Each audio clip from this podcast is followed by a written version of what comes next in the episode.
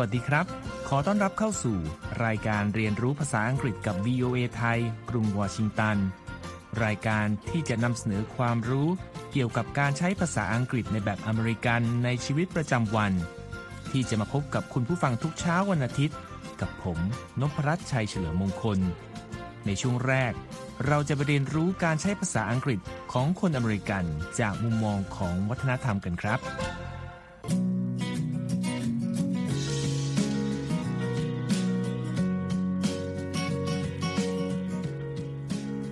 ในช่วงแรกนี้ คุณธัญพรสุนทรวงศ์จะมาร่วมสนทนาเกี่ยวกับวัฒนธรรมการใช้ภาษาของชาวอเมริกันกันนะครับ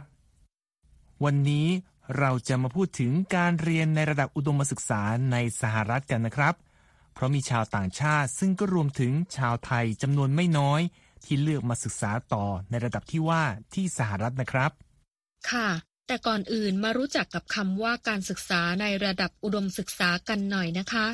มีคำกลางๆ ที่ใช้กันทั่วโลกของคำนี้ คือคำว่า higher education ซึ่งประกอบด้วยคำศัพท์สองคำ ได้แก่ higher ที่สะกด h i g h e r higher ที่เป็นคำคุณศัพท์ขั้นกว่าของคำว่า high ที่แปลว่าสูง และคำว่า education ซึ่งสะกด e d u c a t i o n education เป็นคำนามที่แปลว่าการศึกษาค่ะ ผมเชื่อว่าหลายคนอาจเคยได้ยินเวลาคนอเมริกันพูดคำว่า college กันบ่อยๆ ซึ่งคำนี้ที่สะกด c o l l e g e college แปลว่าวิทยาลัย หรือโรงเรียน ตามความหมายในพจนานุกรม แต่ในบริบทของชาวอเมริกันนี้คำนี้มักใช้ในความหมายว่า มหาวิทยาลัย ที่เราท่องกันมา และรู้จักก็คือคำว่า university ที่สะกด u n i v e r s i t y university กันนะครับ ใช่แล้วค่ะ เพราะขณะที่ชื่อของมหาวิทยาลัยหลายแห่งของสหรัฐ จะมีคำว่า university ที่ทำให้เราทราบว่าสถาบันการศึกษานั้นๆ เป็นมหาวิทยาลัย มีหลายแห่งเหมือนกันที่มีคำว่า college อยู่ในชื่อ แต่ก็มีสถานภาพเป็นมหาวิทยาลัยเช่นกัน เช่น Boston College ซึ่งเป็นมหาวิทยาลัยเอกชน ที่ตั้งอยู่ในรัฐแมสซาชูเซตส์หรือ Dartmouth College ที่เป็นมหาวิทยาลัยเอกชนเหมือนกัน และตั้งอยู่ในรัฐนิวแฮมป์เชอร์ และ Berea College มหาวิทยาลัยเอกชนอีกแห่งหนึ่งในรัฐเคนตักกี้ค่ะ แต่ก็มีข้อยกเว้นเหมือนกันนะครับ ในกรณีที่สถาบันการศึกษานั้นๆ มีส่วนของชื่อว่าเป็น community college ซึ่งแปลตรงๆได้ว่าเป็น วิทยาลัยชุมชน เพราะคำว่า community ที่สะกด c o m m u n i t y community แปลว่าชุมชน และ college ก็จะแปลว่า วิทยาลัยได้เลยนะครับ เนื่องจากว่า สถาบันการศึกษาประเภทนี้นำเสนอแผนการเรียนระบบ 2 ปี และผู้จบการศึกษาก็จะได้รับประกาศนียบัตร และวุฒิอนุปริญญา เพื่อนำไปสมัคร และโอนหน่วยกิจ สำหรับการศึกษาต่อที่มหาวิทยาลัย โดยตามทฤษฎีแล้ว นักศึกษาก็จะต้องเรียนต่ออีก 2 ปี เพื่อให้ได้วุฒิปริญญาตรีครับอ้อคำว่า อนุปริญญา ในภาษาอังกฤษนั้น คือคำว่า associate degree ซึ่งประกอบด้วยคำว่า associate ที่สะกด a s s o c i a t e associate ในกรณีเป็นคำคุณศัพท์ และแปลตรงตัวตามพจนานุกรมว่า รองนะครับ และคำว่า degree ที่สะกด d e g r e e degree เป็นคำนามซึ่งแปลว่า องศา ขั้น ชั้น ระดับ หรือปริญญา เมื่อมาอยู่รวมกัน ก็จะแปลว่า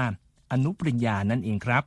และเสริมอีกนิดนึงนะคะ แม้เวลาคนอเมริกันพูดถึงสถาบันการศึกษาในระดับอุดมศึกษา บางครั้งเขาจะใช้คำรวมๆว่า school ซึ่งสะกด s c h o o l school ที่แปลว่าโรงเรียนได้เหมือนกันนะคะ คือเป็นการพูดถึงอย่างไม่เป็นทางการ แต่เป็นที่ยอมรับกันในระดับหนึ่ง เพราะในวัฒนธรรมของคนอเมริกันแล้ว คำว่า school นั้น หมายถึงสถานที่ที่ผู้คนได้ศึกษาเรียนรู้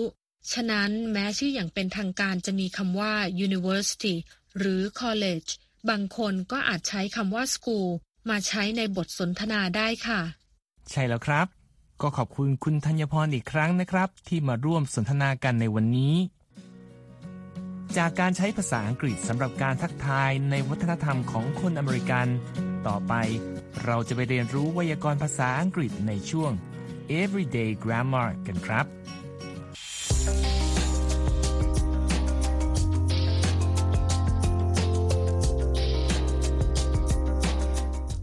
สำหรับช่วง Everyday Grammar ในวันนี้ เราจะไปดูการใช้กริยาวลีกันครับ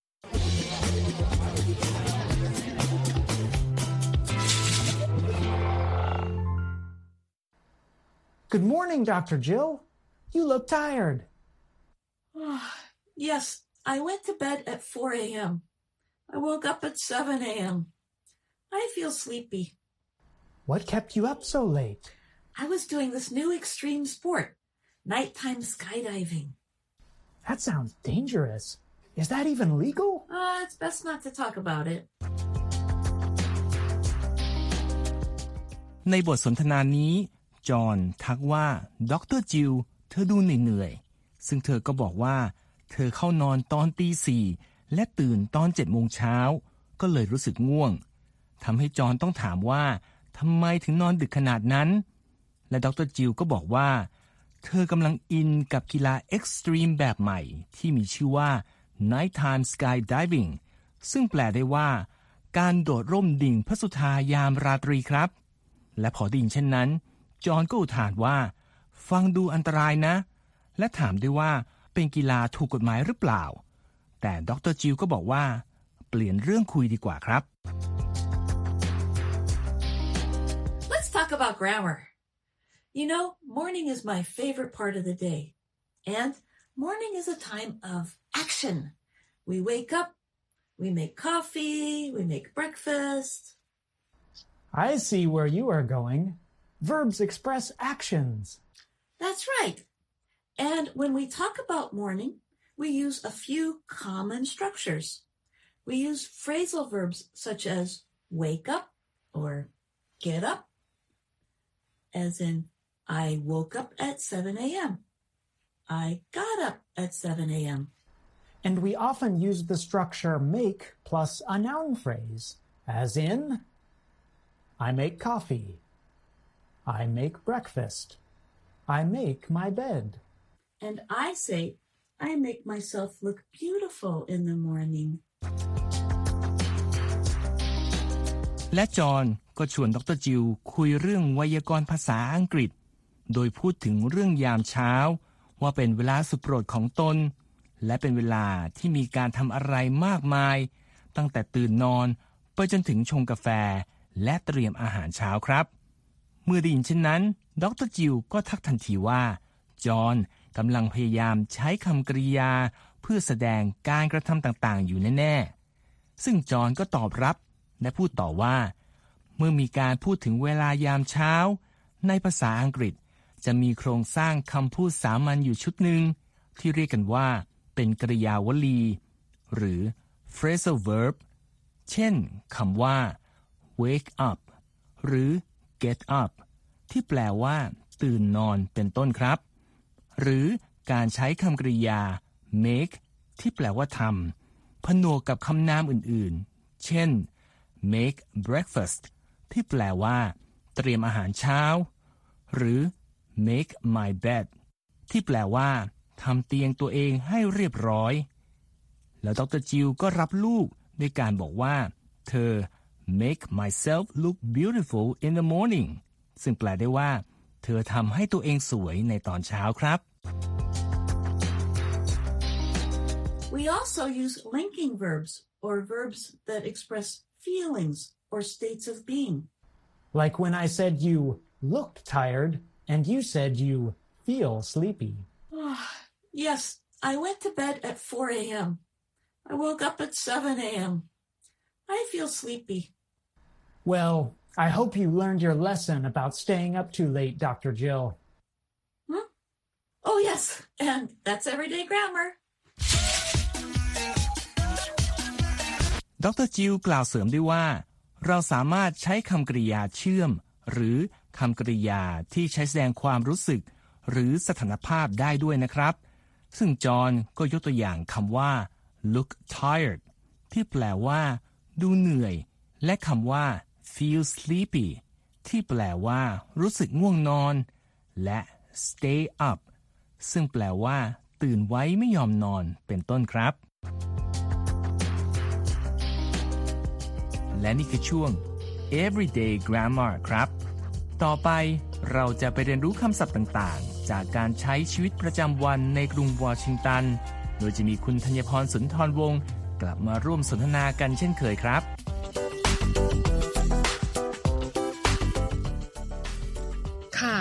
วันนี้เราจะขยับมาใกล้ ๆ กับอาคารรัฐสภาสหรัฐ หรือ Capitol Hill กันนะคะ เพราะว่ามีอนุสรณ์สถานแห่งใหม่ที่เพิ่งเปิดขึ้นมาเมื่อไม่นานมานี้ค่ะ อ๋อ ตรงที่อยู่ติดกับสำนักงานของ Voice of America นี่ใช่ไหมครับ แบบว่าเรามองออกมาจากนอกหน้าต่างก็เห็นได้เลย ใช่แล้วค่ะ สถานที่นี้ก็คือ Dwight D. Eisenhower Memorial ซึ่งเป็นอนุสรณ์สถานที่สร้างขึ้นมาเพื่อรำลึกถึงอดีตประธานาธิบดีคนที่ 34 ของสหรัฐ Dwight D. Eisenhower ค่ะ ที่ไปที่มาของอนุสรณ์สถานแห่งนี้คือ แนวคิดที่จะนำเสนอบทบาทความสำคัญของอดีตประธานาธิบดีสหรัฐท่านนี้ ซึ่งรวมถึงเมื่อขณะดำรงตำแหน่งผู้บัญชาการทหารสูงสุด ในช่วงสงครามโลกครั้งที่สองครับ สถานที่แห่งนี้ ดูไม่ค่อยเหมือนอนุสรสถานของอดีตผู้นำหรือบุคคลสำคัญอื่น ๆ ของสหรัฐเท่าใดนะครับ เพราะตั้งอยู่ในพื้นที่เปิดโล่งขนาด 4 เอเคอร์ หรือราว 16,187 ตารางเมตร และมีประติมากรรมศิลปะตั้งอยู่ตามจุดต่าง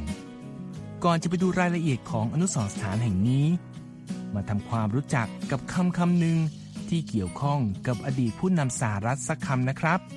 นั่นก็คือคำว่า ผู้บัญชาการทหารสูงสุด ซึ่งก็คือ Supreme Commander ที่ประกอบด้วยคำว่า Supreme ซึ่งสะกด S U P R E M E Supreme และในที่นี้เป็นคำคุณศัพท์ โดยมีความหมายว่า สูงสุด สุดยอด หรือสำคัญที่สุดครับ และคำว่า Commander ที่สะกด C O M M A N D E R Commander ซึ่งเป็นคำนาม และแปลว่า ผู้นำผู้บังคับบัญชา หรือผู้สั่งการครับ จุดหนึ่งที่น่าสนใจเกี่ยวกับแนวคิดการสร้างและที่ตั้งอนุสรณ์สถานแห่งนี้ก็คือ การที่พื้นที่นี้ล้อมรอบด้วยอาคารที่ทำการของหน่วยงานราชการสหรัฐมากมาย ได้แก่กระทรวงศึกษาธิการ องค์การบริหารการบินของรัฐบาลสหรัฐ Voice of America และกระทรวงสาธารณาสุขและบริการประชาชนสหรัฐ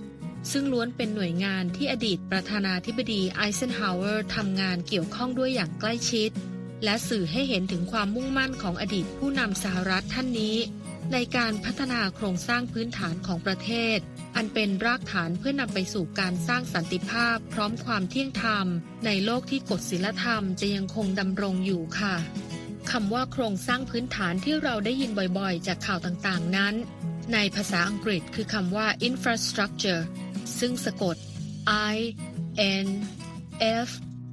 R A S T R U C T U R E infrastructure ส่วนคำว่ากฎศีลธรรมนั้น คือคำว่า moral law ที่ประกอบด้วยคำศัพท์สองคำได้แก่ moral ซึ่งสะกด M O R A L moral ซึ่งแปลว่าคุณธรรมศีลธรรมในฐานะคำนาม หรือชอบธรรมมีศีลธรรมในฐานะคำคุณศัพท์ และคำว่า law ซึ่งสะกด L A W law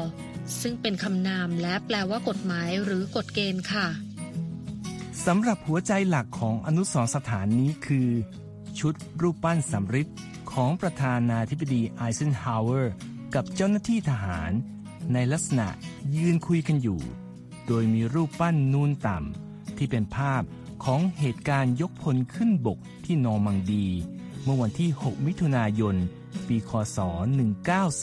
1944 ซึ่งเป็นปฏิบัติการสำคัญหนึ่งที่อดีตผู้นำสหรัฐท่านนี้มีส่วนร่วม และได้ชื่อว่า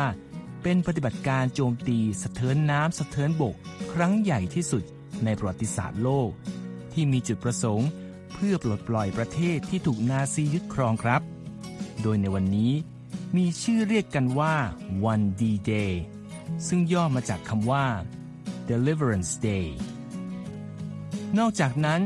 ยังมีรูปปั้นสำริดของอดีตประธานาธิบดีไอเซนฮาวเวอร์ที่จำลองช่วงเวลาในห้องทำงานรูปไข่ หรือ Oval Office ในทำเนียบขาว โดยมีรูปปั้นตัวแทนที่ปรึกษาฝ่ายพลเรือนและทหาร ยืนประกบ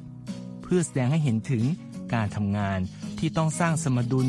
ระหว่างการเสริมสร้างความมั่นคงแห่งชาติ และการเดินหน้าสร้างสันติภาพในฐานะผู้นำสหรัฐครับ ในรายละเอียดของงานประติมากรรมสำคัญของอนุสรสถานแห่งนี้ มีคำศัพท์ที่น่าสนใจอยู่นะครับ ซึ่งก็คือคำว่า รูปปั้นนูนต่ำที่ในภาษาอังกฤษคือคำว่า bas relief ซึ่งสะกด b a s bas และ r e l i e f relief bas relief ที่หมายถึง รูปที่เป็นนูนขึ้นมา จากพื้นหรือมีพื้นหลังรองรับ มองเห็นได้ชัดเจนเพียงด้านเดียว คือด้านหน้าครับ ส่วนคำว่า deliverance อันเป็นชื่อเต็มของวันดีเดย์ที่สะกด D E L I V E R A N C E deliverance เป็นคำนามและแปลว่า อิสรภาพ หรือการปลดปล่อยครับ และนอกจากงานประติมากรรมที่ว่านี้แล้ว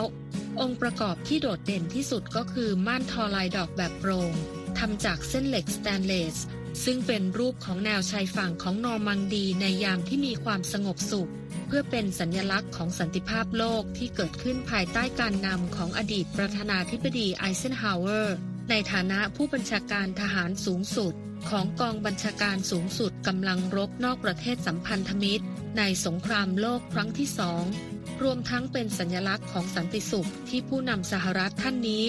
สามารถรักษาไว้ตามสัญญาให้กับประชาชนชาวอเมริกัน ตลอดเวลาที่ดำรงตำแหน่งประธานาธิบดีคนที่ 34 ด้วยการเสียสละประโยชน์ส่วนตน การมุ่งมั่นทุ่มเทและความเชื่อมั่นในจิตวิญญาณของชาวอเมริกันด้วยค่ะ จากที่ดิฉันเล่ามานี้มีคำศัพท์ภาษาอังกฤษที่น่าสนใจอยู่หลายคำนะคะ เช่นคำว่าม่านทอลายดอก ซึ่งก็คือคำว่า tapestry ซึ่งสะกด t a p e s t r y tapestry และบางครั้งก็หมายถึงพรมหรือสิ่งทอก็ได้นะคะ ส่วนคำว่าการเสียสละประโยชน์ส่วนตนนั้น ภาษาอังกฤษก็คือคำว่า self sacrifice ที่เป็นการผนวกสองคำเข้าด้วยกัน ได้แก่คำว่า self ที่สะกด s e l f self อันเป็นคำนามที่แปลว่าตนเอง และเป็นคำสรรพนามที่แปลว่าตนหรือตัวเรา และคำว่า sacrifice ที่สะกด s a c r i f i c e sacrifice ซึ่งหากเป็นคำนามจะแปลว่าการเสียสละ ความเสียสละ เครื่องสังเวย เครื่องบวงสรวงหรือการบูชายัน และแปลว่า เสียสละ สังเวย หรือเส้น ถ้าเป็นคำกริยาค่ะ เมื่อรวมสองคำเข้ามาเป็นคำนามคำเดียว ก็จะแปลว่าการเสียสละประโยชน์ส่วนตนนั่นเองค่ะ ครับ และนี่ก็เป็นสถานที่ท่องเที่ยวน่าสนใจอีกแห่งหนึ่ง ที่เราอยากนำเสนอ ให้ทุกท่านที่มาแวะกรุงวอชิงตัน มาเยี่ยมชมเมื่อมีโอกาสนะครับ และวันนี้ก็ต้องขอบคุณคุณธัญพรที่มาร่วมแนะนำสถานที่น่าสนใจอีกแห่งในเมืองหลวงของสหรัฐนะครับ ช่วงสุดท้ายในวันนี้ คุณนิติการกำลังวัน มีสาระน่ารู้จากคำในข่าวมาฝากครับ โดยในวันนี้คุณนิติการจะพาเราไปดูข่าวเกี่ยวกับซูเปอร์โมเดลระดับตำนานของโลกนาโอมิแคมเบลที่ปรากฏตัวในสัปดาห์แฟชั่นกรุงปารีส เมื่อปลายปีคศ 2021 ในแบบที่ขโมยซีนไปสบายๆครับ แล้วคำว่าขโมยซีน หรือคำที่มีความหมายแบบนี้ในภาษาอังกฤษ ใช้คำอะไร ไปติดตามกันเลยครับ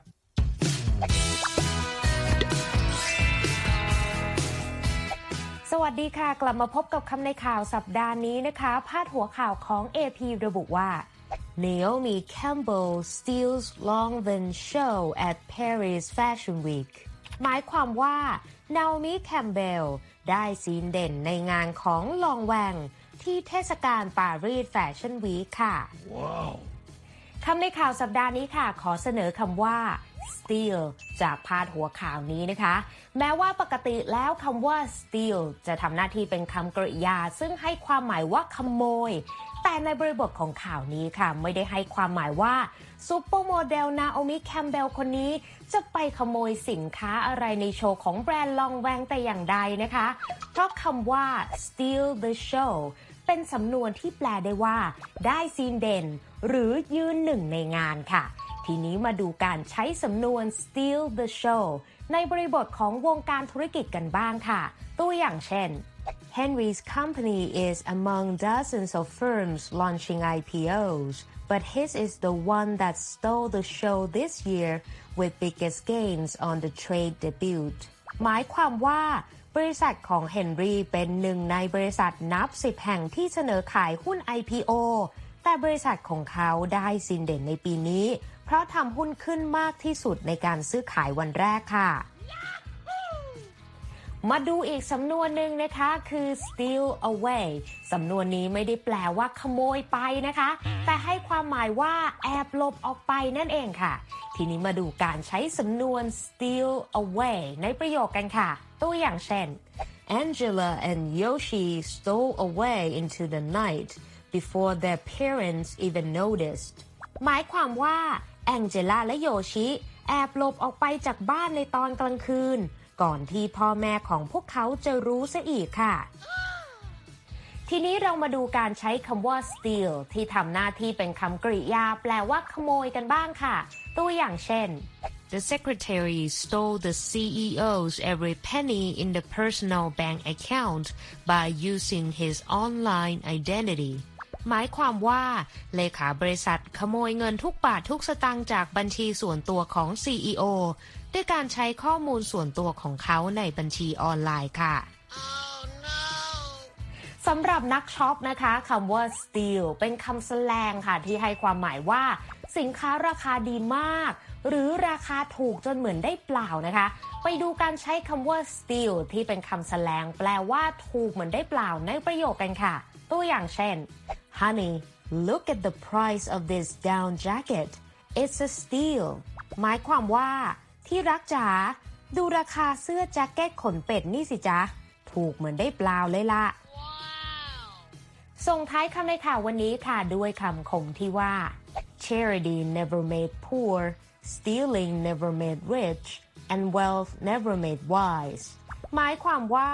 การบริจาคไม่เคยทำให้ใครจน การขโมยไม่เคยทำให้ใครรวย และความมั่งมีไม่เคยทำให้ใครฉลาดรู้แจ้งค่ะ เอาละค่ะ หมดเวลาสำหรับคำในข่าวสัปดาห์นี้แล้วนะคะ แล้วกลับมาเรียนรู้คำศัพท์ใหม่ๆ กับคำในข่าวได้ในครั้งต่อไป วันนี้ลาไปก่อน see you later สวัสดีค่ะ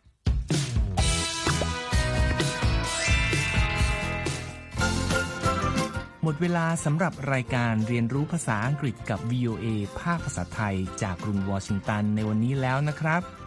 ผมนพรัตน์ชัยเฉลิมมงคล ผู้ดำเนินรายการ ท่านผู้ฟังสามารถกลับมาฟังรายการย้อนหลังได้ ทางเว็บไซต์ของเราที่ world wide web voa thai com แล้วคลิกไปที่ เรียนภาษาอังกฤษกับ VOA ไทยสำหรับวันนี้ สวัสดีครับ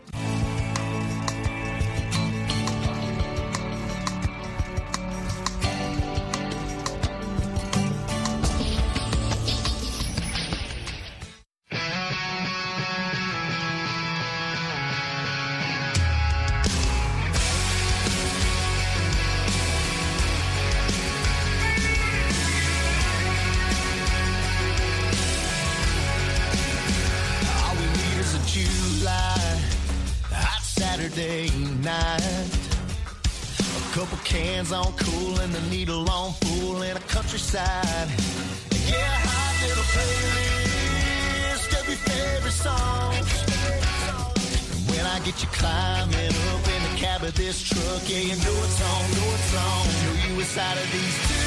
lanes you've never seen. Heating it up behind a high beam. Baby, you and me just running down crazy. Flying high, living careless on the edge of wild and reckless. Hold on tight. About to show you one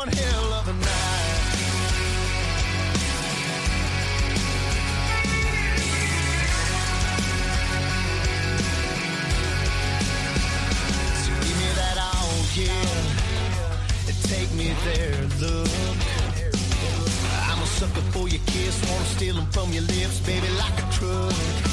A foot heavy on the floorboard,